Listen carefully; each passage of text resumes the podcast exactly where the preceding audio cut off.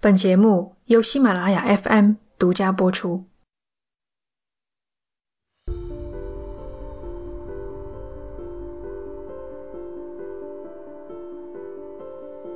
两三个星期前，微博上出现过一个热搜：“现实版孤儿院。”你们或许还有印象。那条热搜配了一段视频，简单几句话，讲述了一个令人毛骨悚然的故事。美国的一对夫妇近日因为涉嫌遗弃儿童被逮捕。二零一三年，他们将十岁的养女遗弃在印第安纳州，自己逃到了加拿大。然而，养母接受了《每日邮报》的深度访谈，否认了遗弃的罪名，还透露养女压根儿不是一个孩子，而是一个患有侏儒症的三十三岁成年女性。不仅如此。他还曾威胁杀死养父母一家，往养母的咖啡里倒漂白剂、消毒水，把他推向电围栏。养母感到十分委屈，自己被说成一个遗弃未成年的坏人，其实他才是被欺骗的受害者。受字数限制，微博的热搜并没有交代太多前因后果。我找到了《每日邮报》的原始报道。仔细读下来，只有一个想法：我必须把这件事讲给你们听。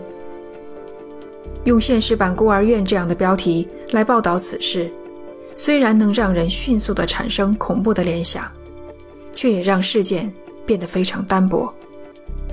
这个事情的复杂性将大大超出你的想象。这里是奇谈第五十三期。天真无邪，上。克里斯汀·巴内特最大的愿望，便是拥有一个幸福美满的大家庭。这个愿望，并没有那么容易实现。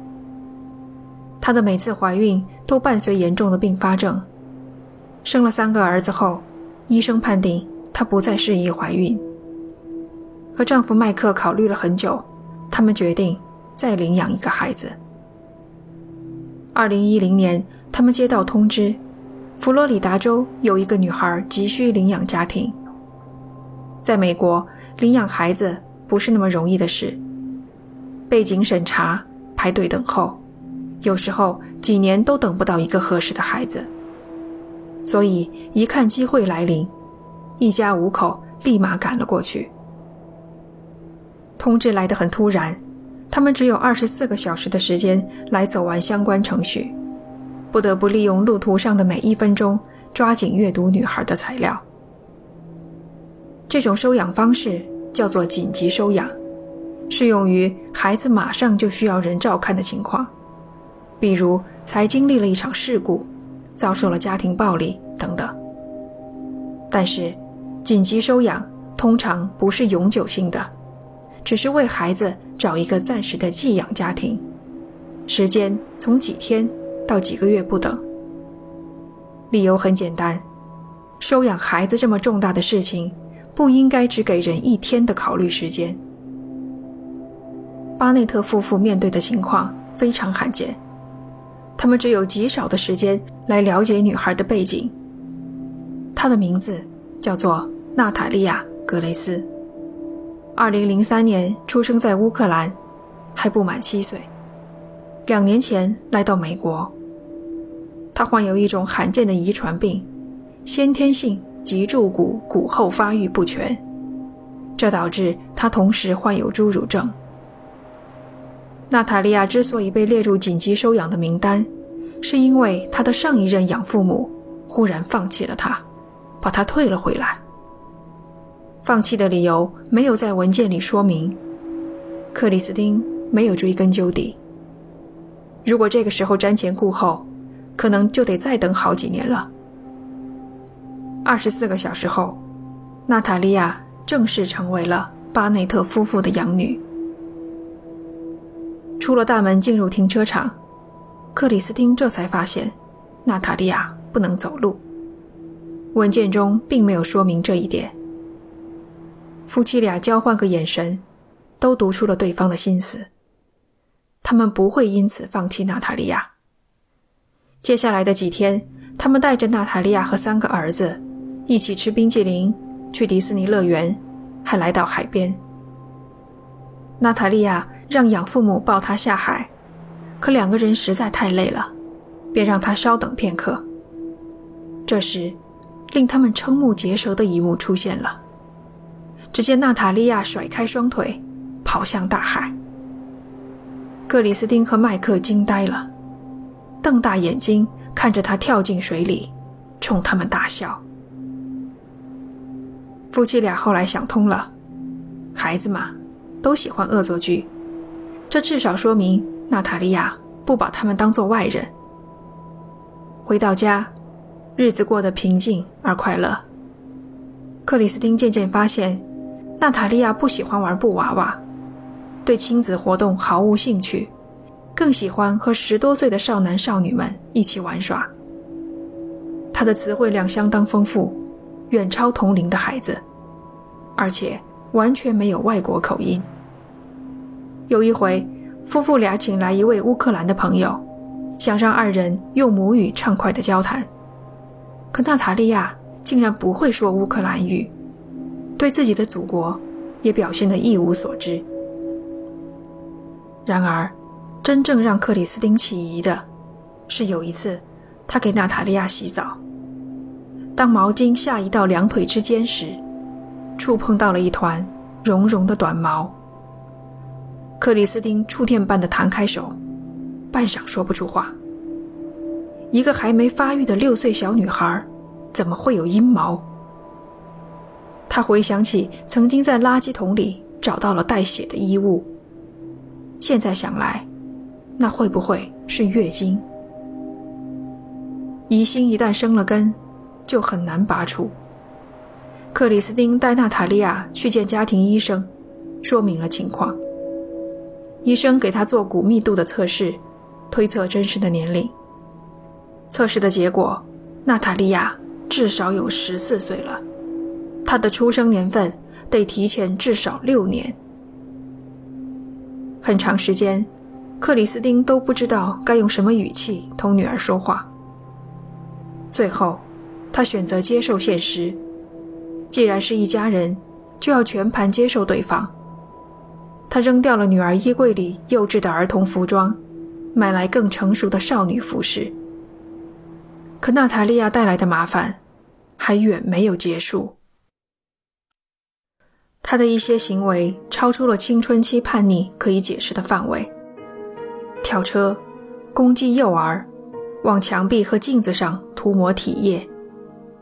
克里斯汀不止一次抓到他往咖啡杯里倒漂白剂、消毒水，声色俱厉地问他做什么，他却笑嘻嘻地回答：“我要毒死你。”半夜一睁眼，他站在养父母的床边。一言不发地盯着他们。克里斯汀在后院找到了一幅画，打开一看，他、麦克和三个儿子沉尸纸上，血洒满地。娜塔莉亚被送到了心理治疗中心，此后一年多的时间，不断往返于家和治疗中心之间，短则几天，长则几周。时间进入二零一二年。一月份的时候，治疗中心的一名咨询师告诉克里斯汀，娜塔莉亚亲口对他承认，自己年满十八岁了。而按照出生证明上所写，这一年，他应该只有九岁。三月份，夫妇俩的家庭医生给他们写了封信，信中明确表示，娜塔莉亚的出生日期明显不准确。医生直接指出来，这个女孩。以扮演儿童为生，他不仅骗了养父母，还骗过了其他医生。警察也开始了他们的调查。一名警员通过电子邮件告诉巴内特夫妇，他怀疑娜塔莉亚在离开乌克兰之前在年龄上作假，有移民欺诈的嫌疑。案子已经被他移交给了联邦调查局和移民局。六月。医护人员对夫妇俩说：“娜塔莉亚承认，她已经尝试过要杀死全家人，言语间没有半分悔意，甚至把这当成一件趣事在讲。一次生日聚会上，娜塔莉亚趁克里斯汀不注意，猛地推了他一把，旁边就是通电的围栏。很难说，究竟哪件事才是压死骆驼的最后一根稻草。法院记录显示，六月份，巴内特夫妇提交申请，更改娜塔莉亚的年龄。他们提交了相关证据，申请获得了批准。娜塔莉亚的出生年份从2003年改为1989年，整整大了十四年。而她。也从九岁的女孩一跃成为了二十三岁的成年女人。年龄变更对双方意义之重大，你们肯定都能想象。娜塔莉亚现在将以成年人的身份接受治疗，她服用的药剂、药量都将发生巨大的改变。但身为一个成年人，她也有权利拒绝治疗。巴内特夫妇无权干涉他的决定，但他们也无需再对成年的娜塔莉亚负责。权力的天平一下子发生了倾斜。两个月后，娜塔莉亚出院了，巴内特夫妇为她租下了一间公寓。当她被房东赶出来以后，他们又重新找了一套房子，预付了一年的房租。克里斯汀帮他申请社会安全号和残疾人福利，他还计划让娜塔莉亚上学，拿个高中文凭，未来从事化妆行业的工作。他将再提供一年的经济支持，和亲生儿子们的待遇一样。夫妇俩这时也有了新的安排，陪大儿子去加拿大读书。大儿子两岁时被诊断出自闭症。连鞋带都不会系，智商却比爱因斯坦还要高，是一个生活上需要人时时刻刻照料的天才。看着女儿每个月领社会救济金、食品券，对未来有清晰的规划，展现出了独自生活的能力，巴内特夫妇放下了心。二零一三年，他们将娜塔莉亚留在了美国，前往加拿大。母女二人保持每天联系，通报情况。可是很快，娜塔莉亚就不再回电话了。克里斯汀有了不祥的预感。他回到美国，在娜塔莉亚的公寓看到了一辆小孩骑的粉色自行车，在衣柜里找到了粉色的小裙子。克里斯汀最担心的事情，似乎正在发生。娜塔莉亚。又开始扮演儿童，寻找下一个受害家庭了。而此时的他无能为力，娜塔莉亚消失了。消失的娜塔莉亚到底去了哪里？她现在又身在何处？她的出生年份已经正式更改，警方为何仍然以涉嫌遗弃儿童逮捕巴内特夫妇？还有最令人关注的问题。娜塔莉亚到底多少岁了？下半期节目，我将为你继续讲述这个离奇的事件。